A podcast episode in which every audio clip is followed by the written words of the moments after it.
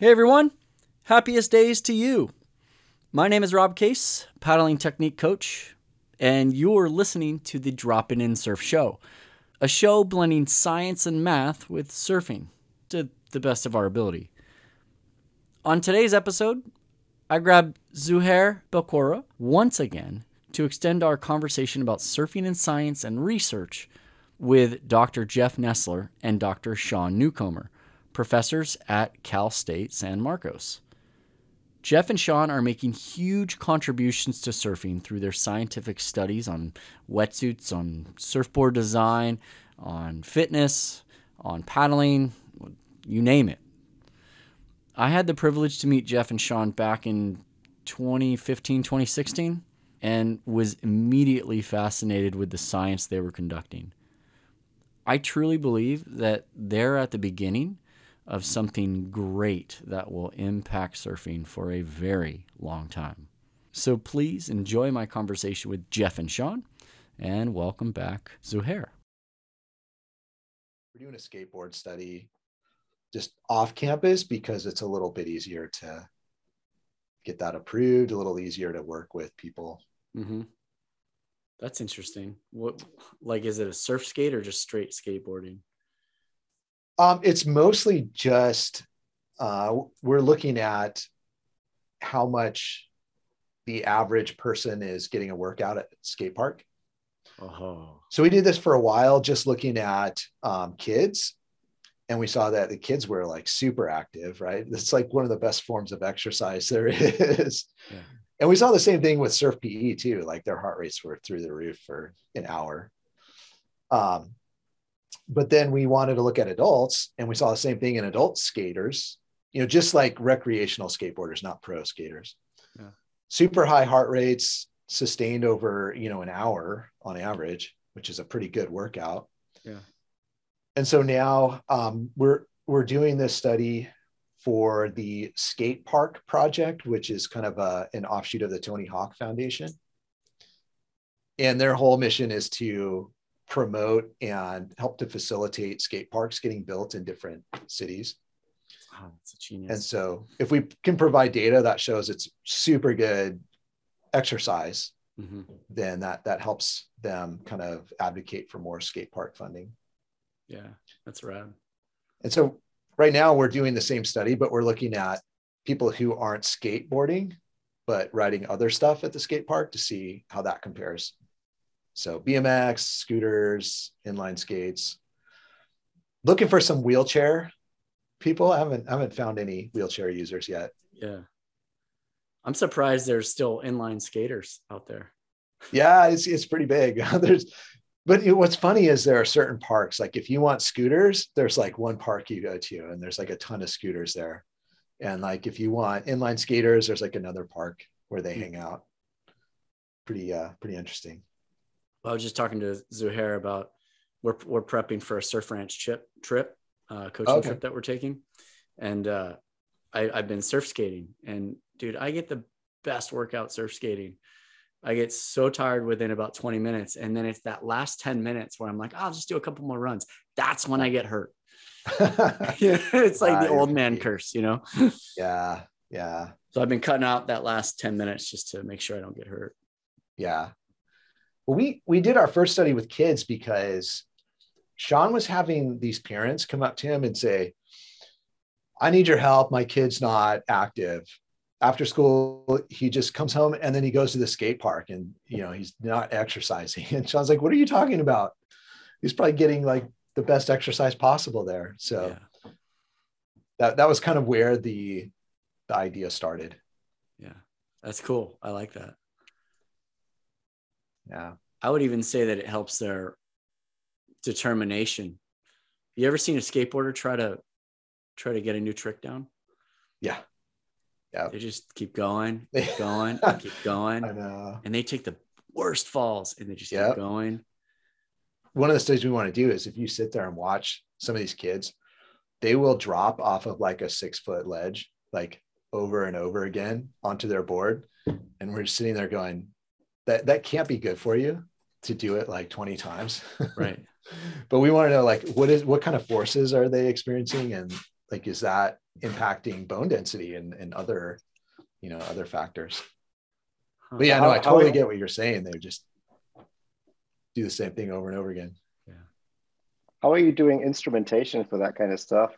Especially with kids, like when you say all the kids there wear heart rate monitors all of a sudden, or how does that all work?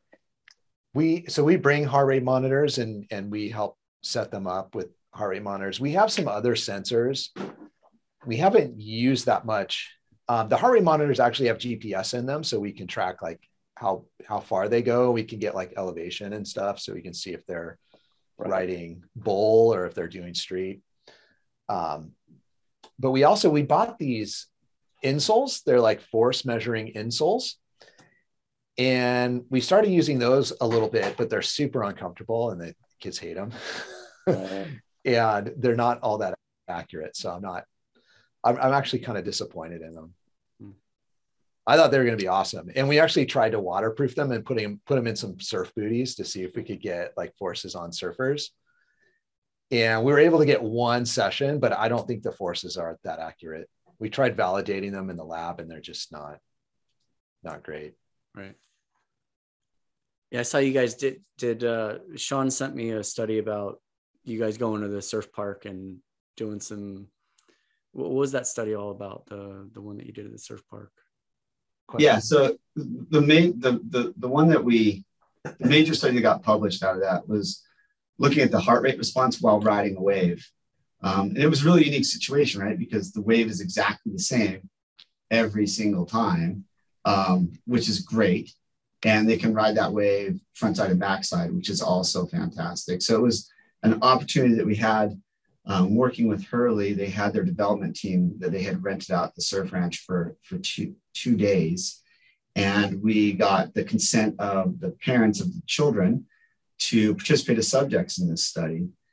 So in, in, a, in a fields type of study, right? When somebody's riding wave, it's it's pretty rare for you to get a wave that lasts one minute in duration, right? So so this is unique. And and during that first competition, I think I heard heard some anecdotal people saying some things, some of the competitors saying some things, or hearing from somebody else that competitors had said that this was unlike any kind of competition they ever had because they don't typically ride waves for one minute long.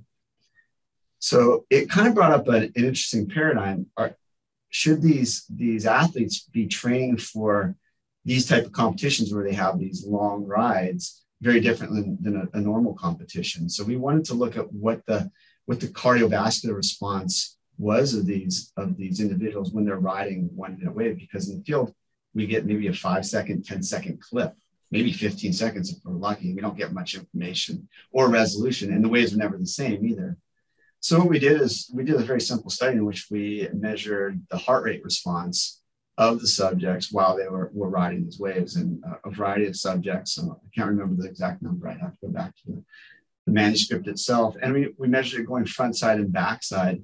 What we wanted to do, and we also were filming at the same time, what we wanted to do is also kind of correlate that to what they were doing on the wave, which became a little bit more challenging um, than, than we had thought. So we just basically um, provided that information about heart rate in general. And, and we saw is these athletes are working at really, really high levels during their wave riding experience. And by the end of the wave, they're at very, very high levels of of cardiovascular, um, uh, their cardiovascular system is being taxed at very high levels. So um, that's what kind of came out of that. And um, yeah, so that was the study. We did a couple other things that didn't work out there.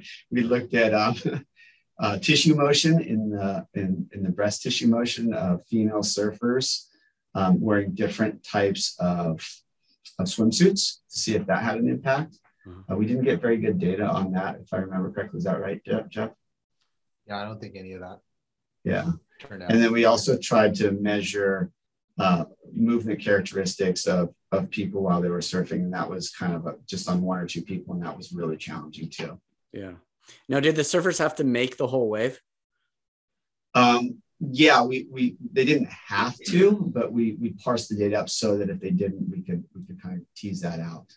And, um, but yeah, and if they made the whole wave, that was, that was better. Yeah. Yeah.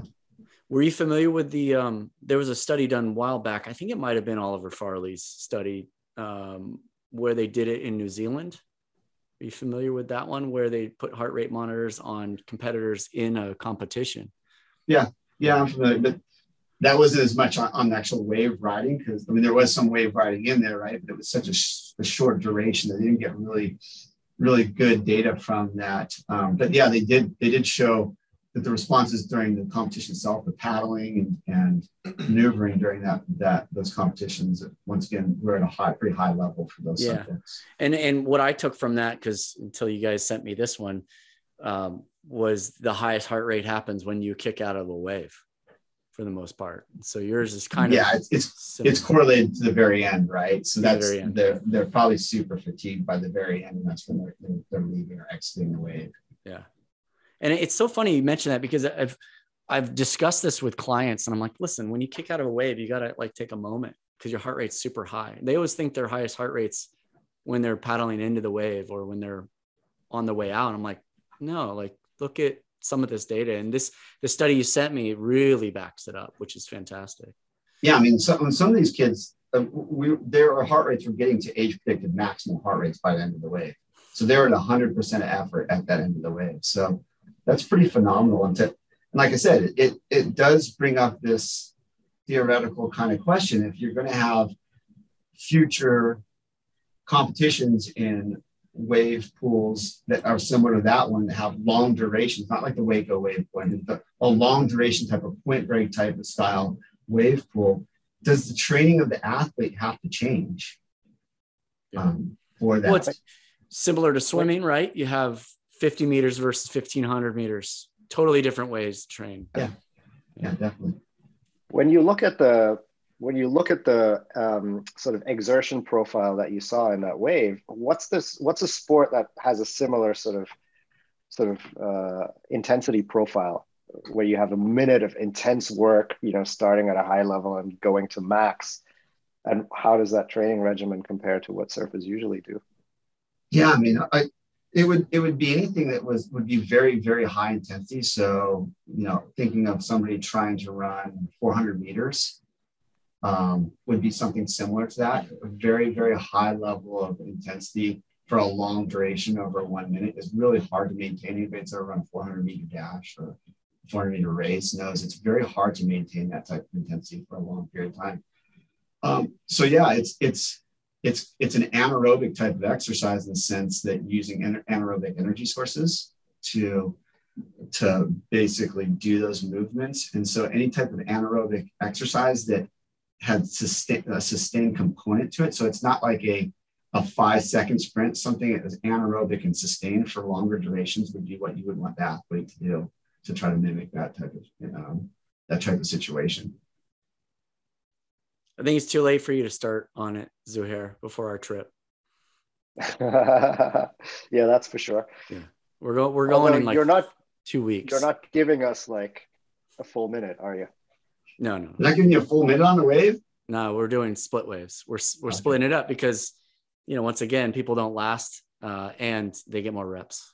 But yeah, especially if I mean, we were looking at very high end surfers, right? These these developmental this development team, these kids were surfing at a, at a really really high level, and they and they were very fit too, yeah. and they were even gassing at the end. You can tell. So it was like, it's it's not worth it for them to ride that full sixty seconds. Yeah, I mean, 30 seconds is pretty darn good compared yeah, yeah, to what no, we get. Yeah. Yeah. If you're on a 15 second wave, you still feel it at the end of 15 seconds. Yeah. At least at my age, you do. Yeah. yeah. What uh what other projects are you guys working on that you're excited about? Maybe Jeff, you got any exciting ones that you're working on? Um that have to do with surfing. Come on yeah, we sort of cleared the deck, I think, over the last two years being at home. Yeah. So I think we're just now putting together projects. Um, yeah, we're having, I, I don't know, I, I, we're having some discussions. We have some people out in the field looking at um, wetsuit differences, differences in wetsuit material. Um, one study looking at, well, actually, two studies looking at uh, the effect of graphene and whether that's actually warmer. That's that's still more Sean's area. In in my area, looking at biomechanics, um, we're thinking about doing kind of a sprint paddling analysis on our on our ergometer.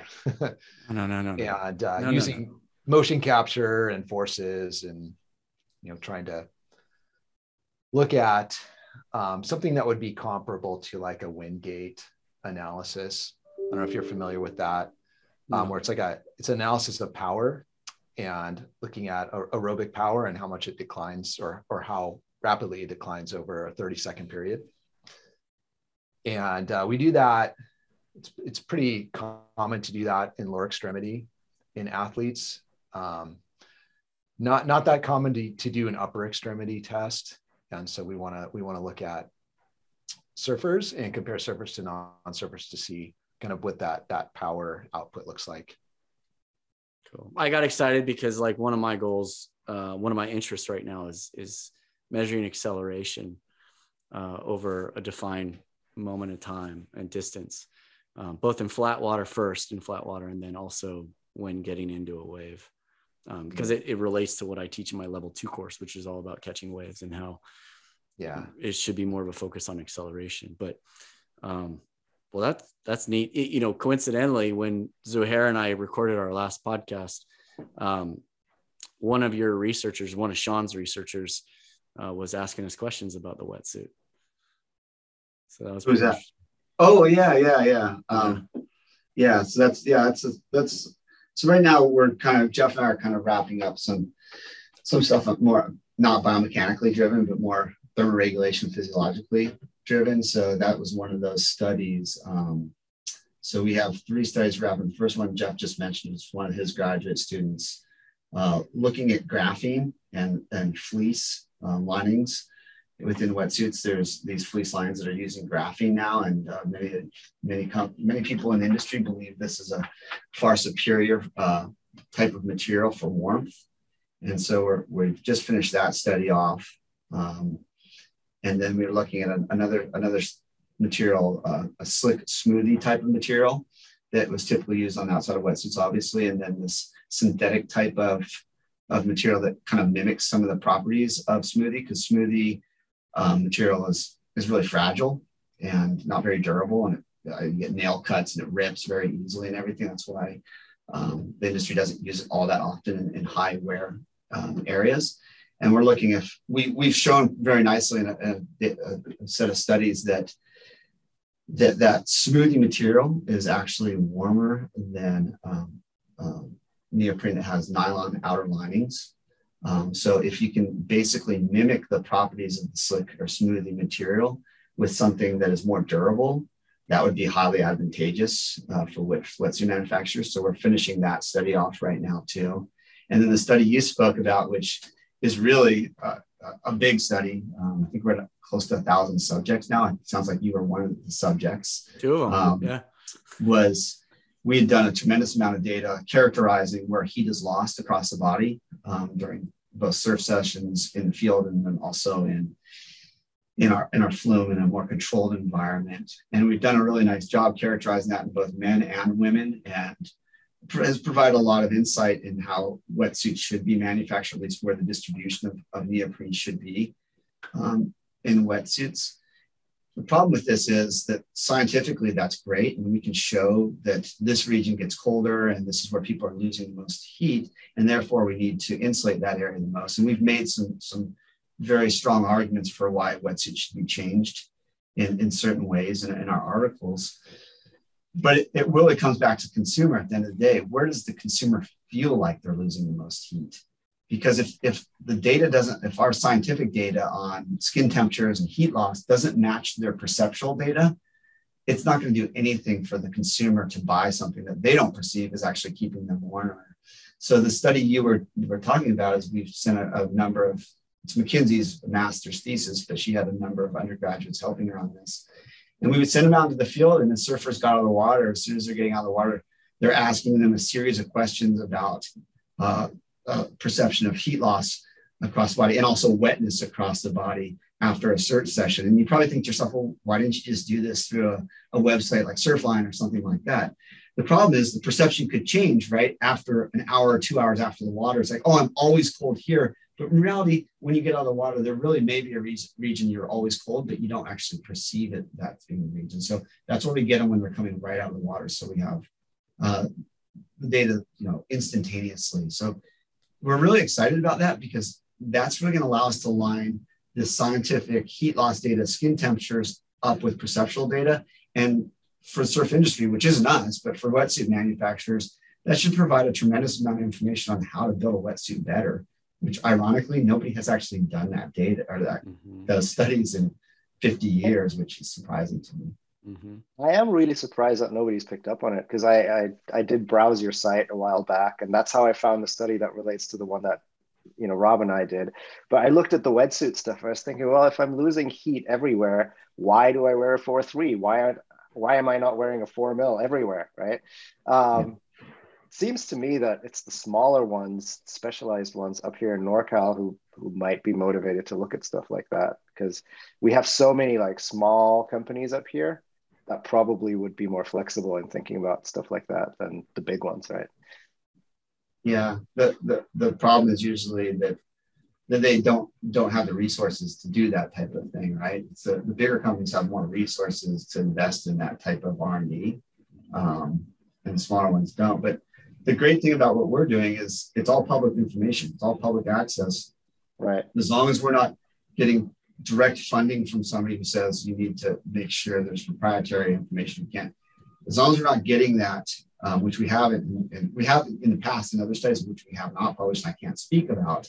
But in the studies that we do publish, that's open for all wetsuit industry to look at. And I, it, like I said, I just I just kind of giggle to myself. I'm like, I know why they're not tapping into all this. Um, they're just not, unfortunately. That was actually going to be one of my questions because I know I think we can all agree on the importance of of science driving coaching and driving board manufacturing and driving wetsuit manufacturing design. I was going to ask if you guys have seen any change um, in the industry, whether science and research is happening more at the earlier stages of design, whereas right now it's kind of like post design how does it look right? So it should be the other way right? It should be science first and then design. Are you guys seeing any of that yet? Jeff you want to you want to um, i don't know that we're seeing much outside of wetsuit design. Like i think we started to see some of that with um, hurley with some of our work. Um, but since nike sold hurley i don't you know we haven't been in communication with them so I don't know what they're doing with the data that that we generated. And so I, I mean, Sean can talk a little bit more about how um, they had designed a wetsuit based on our data. And I'm not sure if it ever came out. It, it did. did. Okay, it did. So we we did have one one claim to fame, I guess, or one one application there. But uh, I don't see much changing outside of wetsuit design necessarily yet.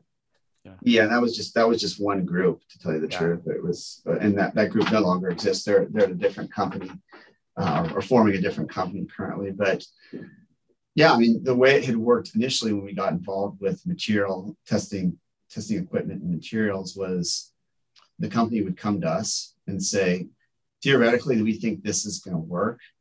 Uh, we have anecdotal evidence, or we had wear testing from the professionals that said it worked. Can you can you validate that for us? And I Jeff and I could look at it and we we would look at the you know the physics behind it or the physiology or whatever it was. And, and you know with, within one or two subjects I could tell you if it was working or not pretty easily. Um, and it was quite frustrating right to be on the end of that. Right. Um, because you, you could see all the flaws in their thinking when they're coming to you and you don't want to say you, you missed like there's 10 gaps that you missed there. Um, so luckily enough we had we had spoken to some people in, in, in the material and testing industry and other other groups that basically told us you need to get on the front end of this. And so when we were working with with Hurley and specifically Bruce Moore, um, who was the head of innovation for Hurley at the time, um, he allowed us to do that. He allowed us to get in front and said, "What do you guys think?" And what experience do you think you should do that would help us as, as wetsuit manufacturers? And that's when it kind of blew up, and that's when we got really involved. And and that's really the set of studies, not set of studies, but our thinking has kind of come to right now at the very end of these settings. I think we've probably done 10 or 12 studies on wetsuits. And we're kind of ending it off of all of our thinking of, of how to make wetsuits better. Um, but yeah, in general, just seems like this industry is very resistant to any kind of information that would would go against what the, the current paradigm or their thoughts are. And I don't know why that is. I don't know if it's the people in the industry. I don't know what what what's going on with it, but it's just it's very different than the footwear industry or the athletic apparel industry where you know any piece of scientific information they can get that'll put their product a little bit ahead of another product they're going after. Um, so I, yeah, I don't know. It doesn't seem it doesn't seem like it's it's at least for us we don't have people banging down our doors to get information about the product they're building which is just striking because right every year just think about wetsuits in general or surfboards every year there's a new wetsuit, new better wetsuit that every and every company has a new better wetsuit, right? Yeah. But they never provide you any data showing it's better. Yeah. Um, and and it's interesting that they never they never ask us to to validate that it's better, ask anybody to validate that it's better. So yeah, I always say that uh, my wetsuit feels warmer because it's new. Yeah. that was always and, my adage. And you're probably right because you know we we provide some data showing that if you can make those closures tighter, that you're going to have decreased heat loss. And so as the wetsuit ages, you decrease its elasticity, those entry points start breaking down, more water's flushing in and out. It's going to get colder. Yeah. Um, so the better it fits, the tighter it fits without having impact on range of motion, the warmer you're probably going to be. I mean, it is interesting that what you're what you're saying. I mean, it's it's probably the easiest way to be scientific about you know equipment in surfing is the wetsuit, right? Because oh, yeah. like with boards, boards are like notoriously suboptimal, right? Unlike let's say a sailboat, because you know that that's actually floating, right? Uh, surfboards yeah. are made to turn and to be unstable for fun, but wetsuits, come on, like you can you can measure this stuff, and you would you would imagine somebody would be science led, but it's really interesting that it's not the case. Yeah, it's it, it's a really good point. I, I, like I said, I really struggle with it every day, and in the last couple of years, I've struggled with it a lot. Thinking this information's all out there. Why aren't people using this information? Why aren't they asking us to help them to to create a better wetsuit?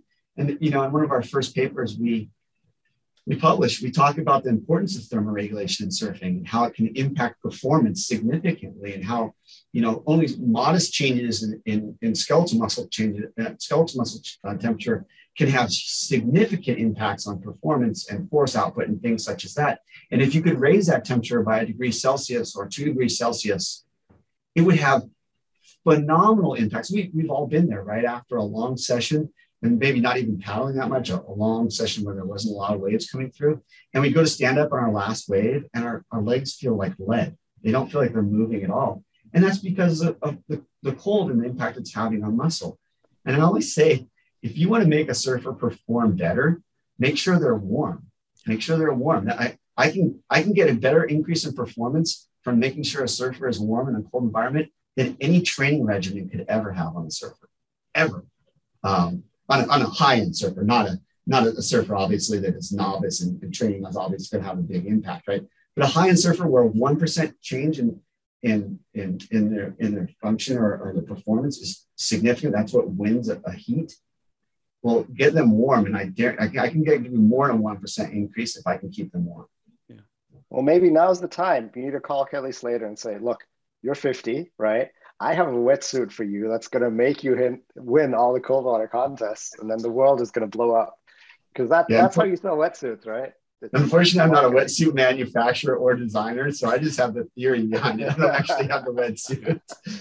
if I did, I would be making a lot more money than I make now, probably.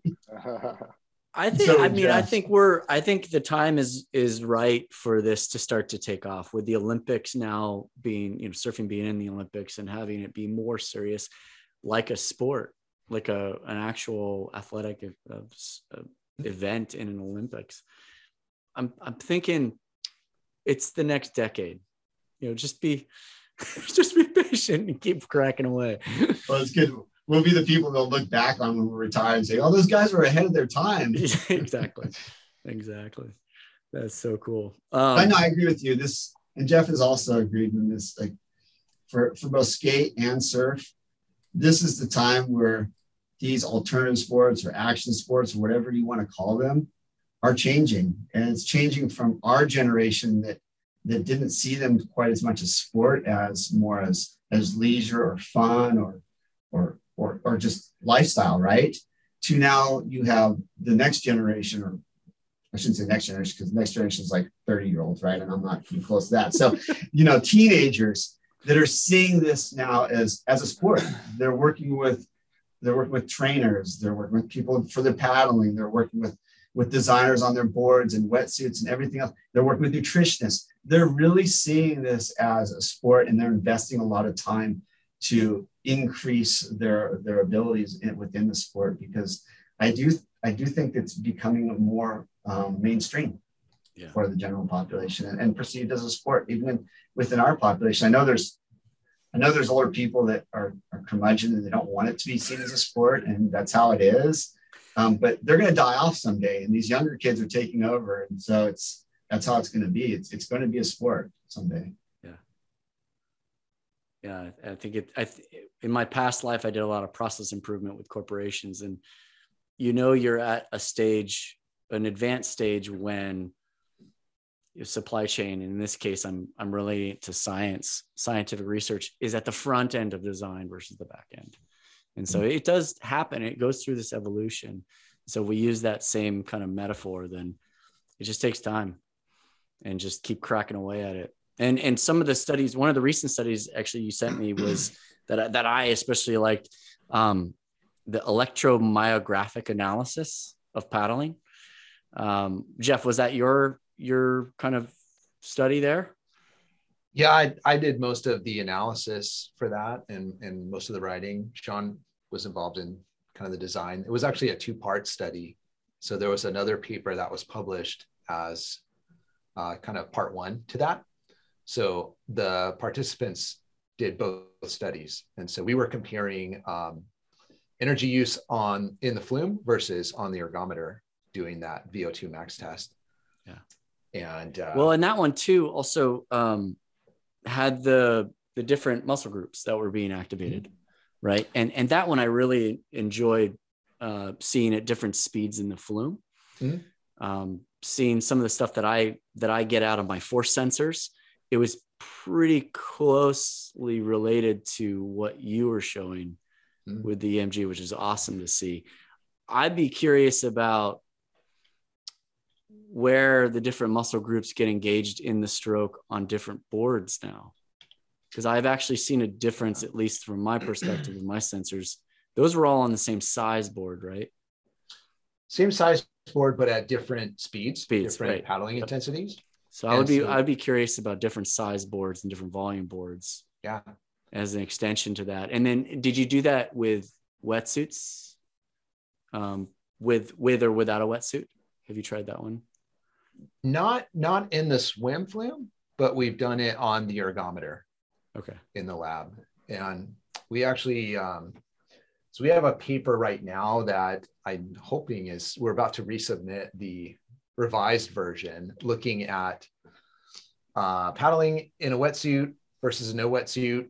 Um, we actually had two different kinds of wetsuits, one with um, neoprene and one with uh, where the foam was uh, thermoplastic elastomer um, which is kind of a, I mean, we're looking at alternatives to neoprene to make wetsuits uh, a little bit more maybe sustainable. So using something other than neoprene, which is not easily recyclable. And so we wanted to see uh, how this new material compares. And so we did look at muscle activation, both with and without a wetsuit and between the two different kinds of wetsuits. And this was kind of a repeat of a study we did in 2016, which was um, kind of the same idea, but in that case, we just used jackets, wetsuit jackets in in the uh, lab. So we we basically don't see a whole lot of difference between paddling with and without a wetsuit. We see a few muscles that change their activation patterns, in particular the middle deltoid, which is kind of the, the big muscle here that is active with return. And so that kind of makes sense. If the wetsuit provides resistance to lifting your arm out of the water, you'd see a little more muscle activation. in the, the study of the flume, where participants were paddling faster and faster, we actually did start to see a change in the activation pattern of the deltoid where it wasn't just active for returning the, the hand, but it actually became more active in propulsion. And so it, it wasn't much of a, um, it wasn't very active during the propulsion phase until we crossed some threshold of intensity. And then we saw more, more activation there.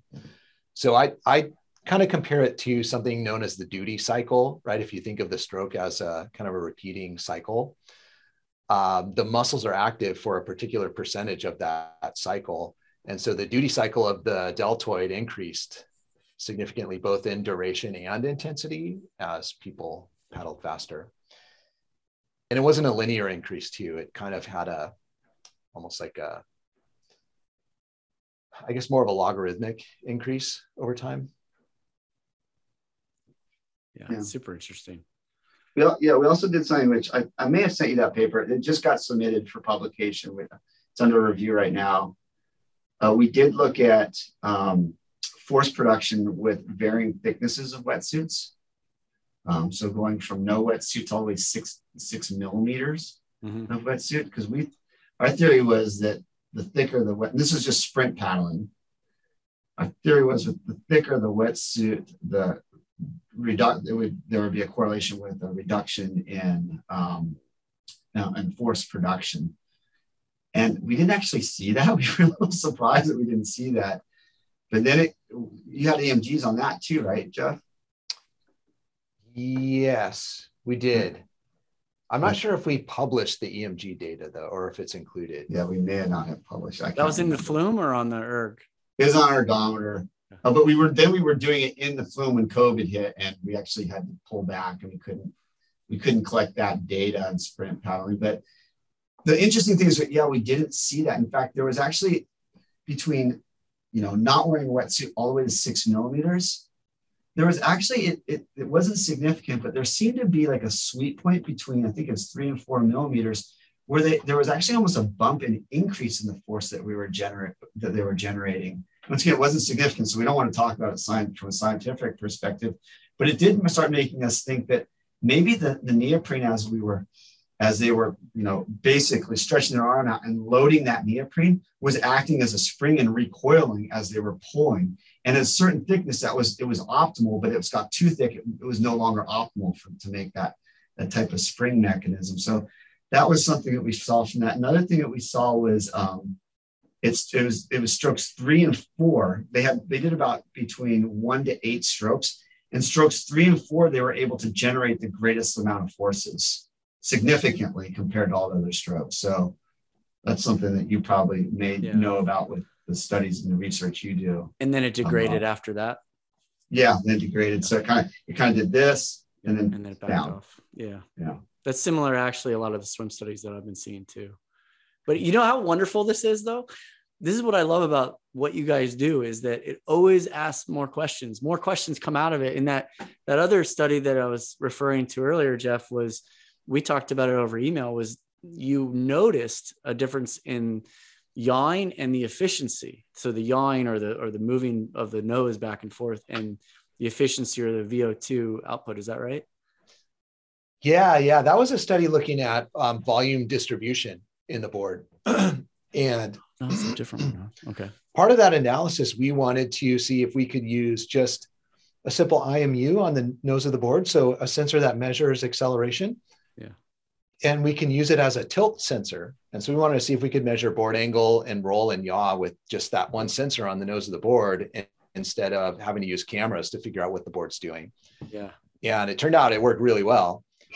Um, so I, I think I'm I actually may have gotten this idea from you, where you mentioned uh, you, you saw more yaw motion in more novice paddlers.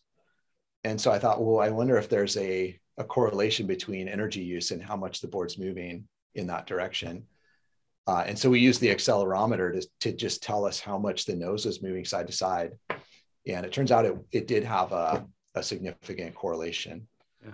So so yeah, rather than measuring VO2, maybe you could use that as kind of like a proxy measure. Yeah, I like that. I'm going to get one of those IMUs. Yeah, they're not they're not too expensive. I'm a Walmart now, so yeah. Yeah. Yeah, but you can get like roll angle and you get pitch angle. I love that. Yeah. yeah, there there are parts of what I teach that I know the results from the swimming studies, but I I don't have the numbers that you guys have. And that's what I loved about the one that we used in our last experiment that you guys had done. You did pitch, pitch and roll. And the correlation that you saw with volume goes well in line with what I teach. And it supported that. And but I've I'm always like, yeah, you need a slight roll depending on volume and length and width. But I I don't know to what degree. You know, I don't know what those benchmarks are. Um, and same same with same with pitch.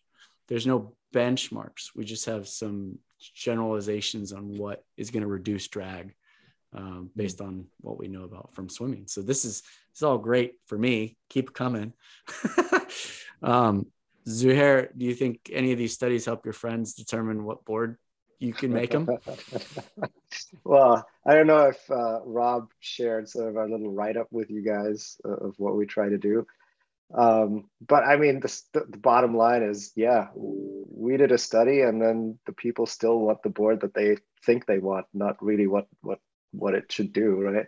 I mean, it, this all got inspired because somebody asked me to make a board that paddles well and dives well, and it. I thought, okay, eight foot board that's super thin, you can dive it, it's going to paddle great, and he was like, no, I want a thick fish, which you know, is, is, is, is the exact opposite, right? But um, yeah at least at least we did we did an experiment and now I know it's right. right? Length matters more for efficiency. But uh, are you going to push back the next time though? You're going to be like, boom, here's Jeff and Sean's study on wetsuits. Boom, here's this on on boards. Yeah, I'm going to push back. I mean, yeah. you know, I'm making a board for right. She yeah. wants one that turns, and we she ended up saying, no, I want a mini glider. I'm like, that's not what, but okay, if, that, if that's that's what you want me to make you, I'll make that. Yeah. So I so here I think I think it'd be interesting in that study that that uh, Rob is kind of talking about where you know our first study we had the same size board but we changed the volume right? Right. And, and that really came that was that was a simple study that you know volume matters. And, and you know the average person yeah or, or more volume is going to have more buoyancy easier paddle right? And it's going to be relatively linear to some extent. And then as soon as you get to some some level or some volume, it's going to flatten out. That curve is going to flatten right. out.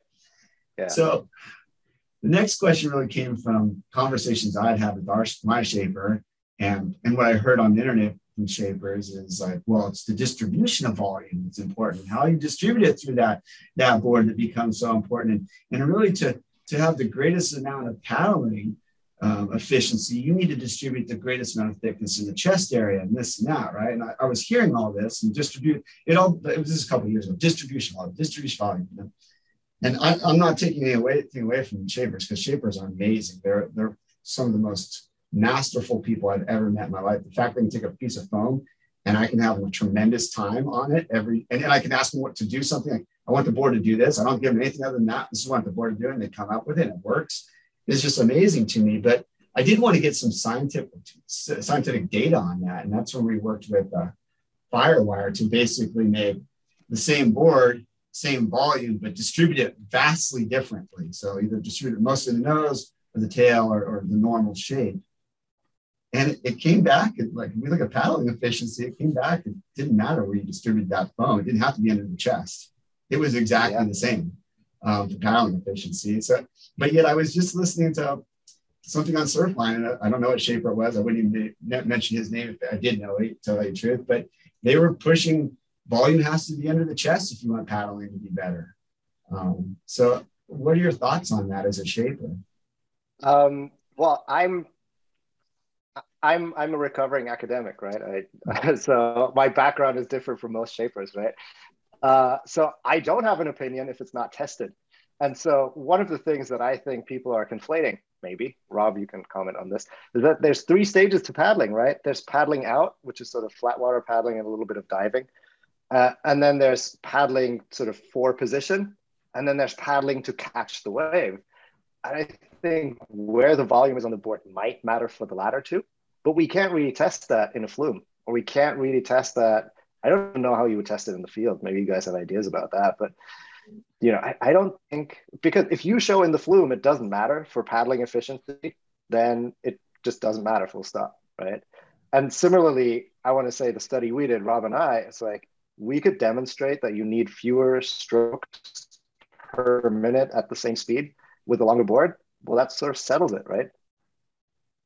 That, that that's how I think about it, right? And then you know all the all the other things that a shaper will do to make a board work this way or the other way those are all the places where it's incredibly difficult to be scientific about it in my opinion. Because you know we don't have the we don't have kelly slater's wave pool at our disposal to really reproduce the same wave with different boards with instrumentation. It's going to be quite difficult to, to get there. Yeah. Maybe we'll no, I, I, I agree with you 100% that's that's why we we stuck to paddling because it was super easy. Right. The variable was very simple. The there were very few variables we had to worry about, and that's that's why we stuck to that. And and also, like you said, sprint paddling versus just transit paddling is totally two different things. The majority of time is spent transit paddling. So if you're looking at energy spent during a surf session, then then we would we would argue that if that's why you're shaping a board to have volume, to, to decrease energy expenditure um, in certain regions, it's probably not, putting that volume in the chest probably isn't having an impact. No, um, it's probably so, not. But but you're right. Maybe sprint paddling and getting into the wave may, may change significantly. Yeah. One one question that we had when when we were discussing the study. So we found uh, we found one where you had just a strict increase of thickness, right? And and you found that the effort in heart rate and VO2 was decreasing as the volume was increasing, right? But the number of strokes, the cadence stayed constant. And as Rob and I were discussing this sort of from a macro energy expenditure point of view, I would venture a guess that cadence would be the high order component that that has energy expenditure overall. Uh, would you agree with that? You know, you guys being kinesiologists and us just being amateurs.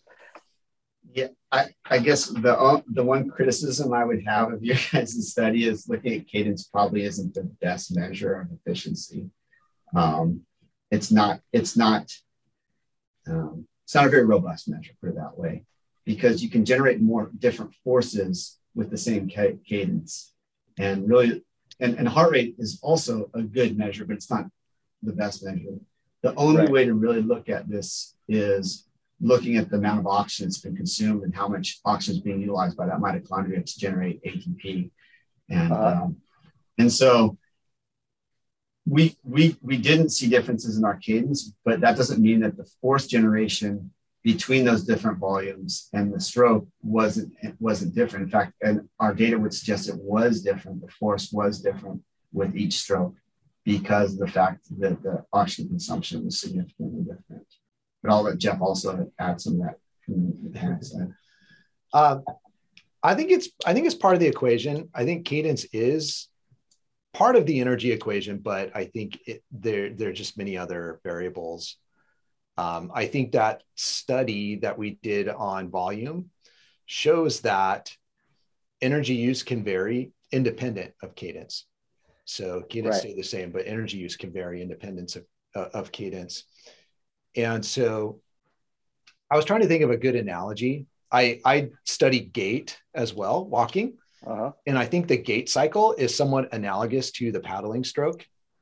So I was trying to think of if I if I put someone on a treadmill and have them walk, and let's say I compare two different styles of shoes and I have them walk for a while, if they take fewer strides over like a one minute period, I'm probably not going to assume that one pair of shoes was more efficient than the other, but it, it does indicate there's something different. So something's different about this. Um, where the walking analogy falls apart is that we're all really good at walking because we do it a lot. We're very few people are really good at paddling. And so I think when you put a different pair of shoes on someone, they will pretty quickly settle into a gait that is most energy efficient for them. And so that may involve changing how many strides they take. Whereas uh, if you're paddling a surfboard, I just don't know. I don't know if this person is really good at paddling. And are they settling into the most energy efficient way to paddle or are they using some other variable that they're optimizing or maybe they just don't really know this board is too new and they're just still trying to figure that out um, or maybe they're worried that their paddling coach is watching them and they better they better have the, the perfect technique. Yeah i'm not i'm not sure. I do think it's part of the equation. I don't know that um, it's necessarily kind of the the end all be all of efficiency. And and i guess there, there's just a lot of variables behind it that could be changing. And so the the output may not change but something else might be changing kind of in the background. Right. I i just yeah, think that this leads us to you guys having to do this study with your vo2 and your heart rate. Yeah it's, it's, it's a very simple study for us to do. Um, since we've done them so often now. Um, like it's just it's it's cookbook for us now to do to, to throw three different boards, right? three different boards, same volume. You could even use yeah. the same boards for the Zuhair. He even said, I, can, I can send them down. Yeah. I'll send yeah, them down. I mean, that, it's, it's, I mean, we just have to find the students to do it right now. That's, that's the only, it would be an issue. But yeah, it's, it's pretty cookbook for us to do now because we've done it so much. We know, know the ins and outs of how to do it. But yeah, I mean, that to really look at efficiency, you have to look at metabolic energy expenditure. Um, and and that's the gold standard. And, and, yeah, we have the ability to do that. So yeah, we we would love to help you guys out in any way we can for sure. Sweet. Yeah. You guys have to write it up though. We don't want to write it up. we have too many papers to write up already. You get the data, we'll write it up. I'll bring the boards down too. There you go. Sounds good. sure, Paris. I mean, that's a good problem to have, right? Too many papers to write up. That's right. Yeah. Well, and they, you know, they even have the same problem we had was finding participants Zuhair, but they really? have undergrads as well. So they have a little bit. Don't you larger. have like many willing undergrads? You can't pass this course if you don't paddle. no, so that's well, we, we can't force our, our students to choose subjects, and, but that's that's a great thing about the paradigm we have set up at CSU San Marcos. Uh, when I used to teach and I wasn't department chair, it was a great paradigm. I remember now now I'm department chair, but Jeff is still able to utilize this paradigm. And the paradigm is this: is we have a curriculum that has laboratory-based classes and those laboratory-based classes um, have five weeks of, of standard labs that those labs, all, that those courses always have, no matter what university you're at. But the last 10 weeks of the course are really focused on students doing a focused research study with the mentorship of a graduate student or the professor. Um, in a lot of cases, it's, a, it's the graduate student because it's a graduate student's master's thesis. And then what we get is, you know, um, seven to 10 undergraduates with every graduate student, helping that graduate student re- go to the beach, recruit subjects, bring subjects in that are also surfers. So it expands our ability to recruit subjects and bring them into campus. We don't, I mean, there's been a few studies that we have provided incentives for our subjects. So maybe some swag that uh, industry has given us. But you know, we we've probably tested. We had a calculation a long time ago, but tens of thousands of subjects have gone through our protocols. We have a tremendous amount of data. In fact, we should probably just start doing something, and putting all the data together on some of the variables we have. But um, tens of thousands of subjects have gone through. We're not giving them any real incentives, but yet they're still volunteering to do it, which is fantastic because they really have bought into that surfing's cool and they would love to do something that would help you know, help surfing out to maybe increase somebody's warmth when they're surfing or increase their performance. So I, I, it's amazing that we have been able to get this many subjects without paying them. I'm, I'm shocked that we've been able to do it. And I, I thank the San Diego surf community for their willingness to participate in our studies. And, and also Northern California in the most recent study. well, well done. I mean, that was literally our biggest challenge we found was to actually get people, get people to participate. Yeah. Yeah. Yeah. It, it helps if you have some incentive, but um, it, it, also is really a lot easier if you have students that have friends that surf and can kind of go out and right, um, right. Yeah. The problem is we always have to, whoever somebody brings in, right? We have to make sure that they meet some standard of, of surfing that we would. They're not beginners, so we ask them. There's questionnaires they fill out to make sure, and then we, if they're doing a flume-based study, we always have a pre-study to see how they can paddle on everything. And it becomes very obvious. Rob can obviously attest this. It becomes very apparent when somebody doesn't doesn't surf that often because they can't paddle on the flume. Yeah. Um, in fact, people start losing boards and flumes, which I've seen boards flying out of the back of the flume before. So it's pretty funny. So, uh, what kind of future plans do you guys have? You guys said you're wrapping up a lot of the studies that you've been conducting. When is the next cycle of surf studies come? Does it kind of go in a cycle, or how does that all work?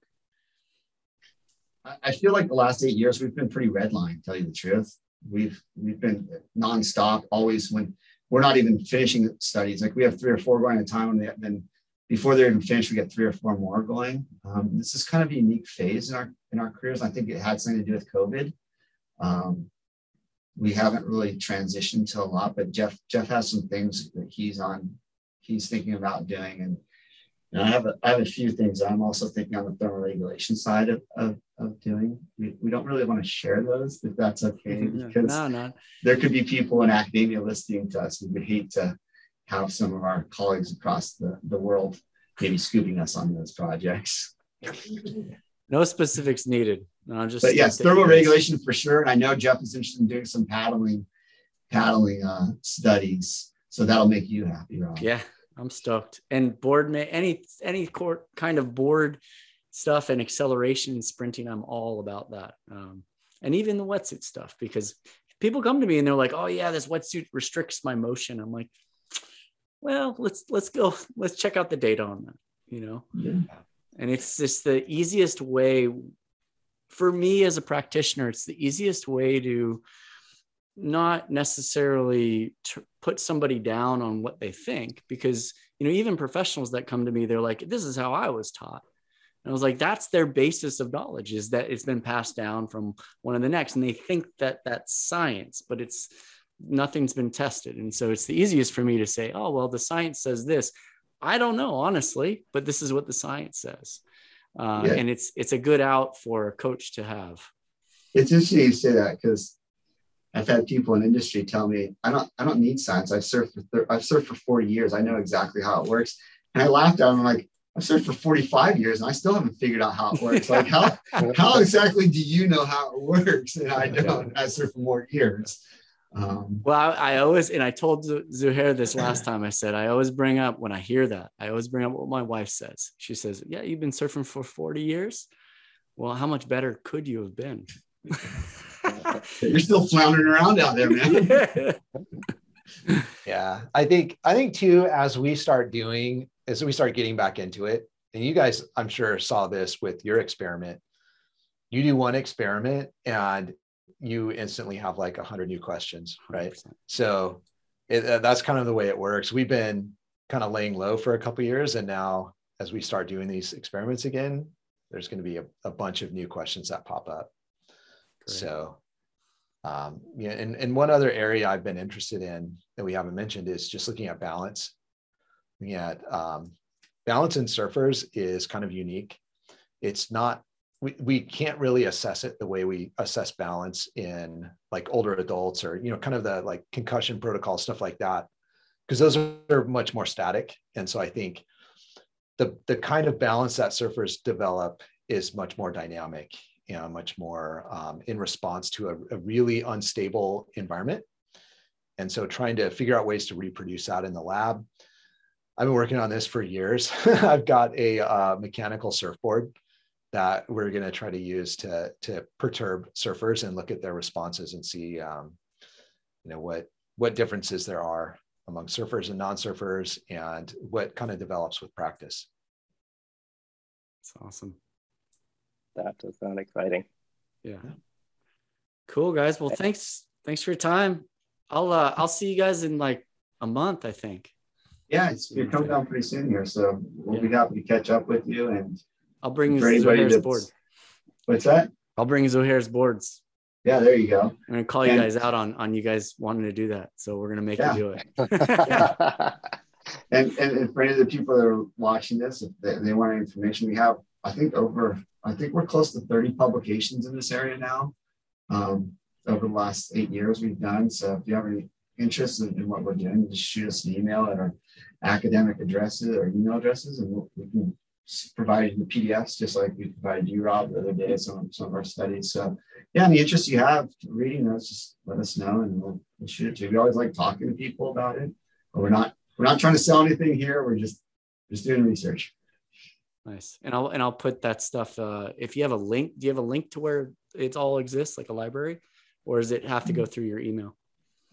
We had a web. We have a website, but it's not very well maintained. Jeff doesn't do a very good job maintaining it. So call them out. It's been updated. That's a little bit updated. Probably best guys, just to reach out to us and we can we can always just shoot you. We're always good about shooting people PDFs. So yeah, as long as uh, you guys don't mind me sharing your email, I'll do that. Yeah, no problems. Cool. Well, thanks guys. I appreciate it. And I'll see you uh see you in a couple weeks. All right. Nice talking to you guys. All right. See you guys. Nice to meet you. Bye. Bye.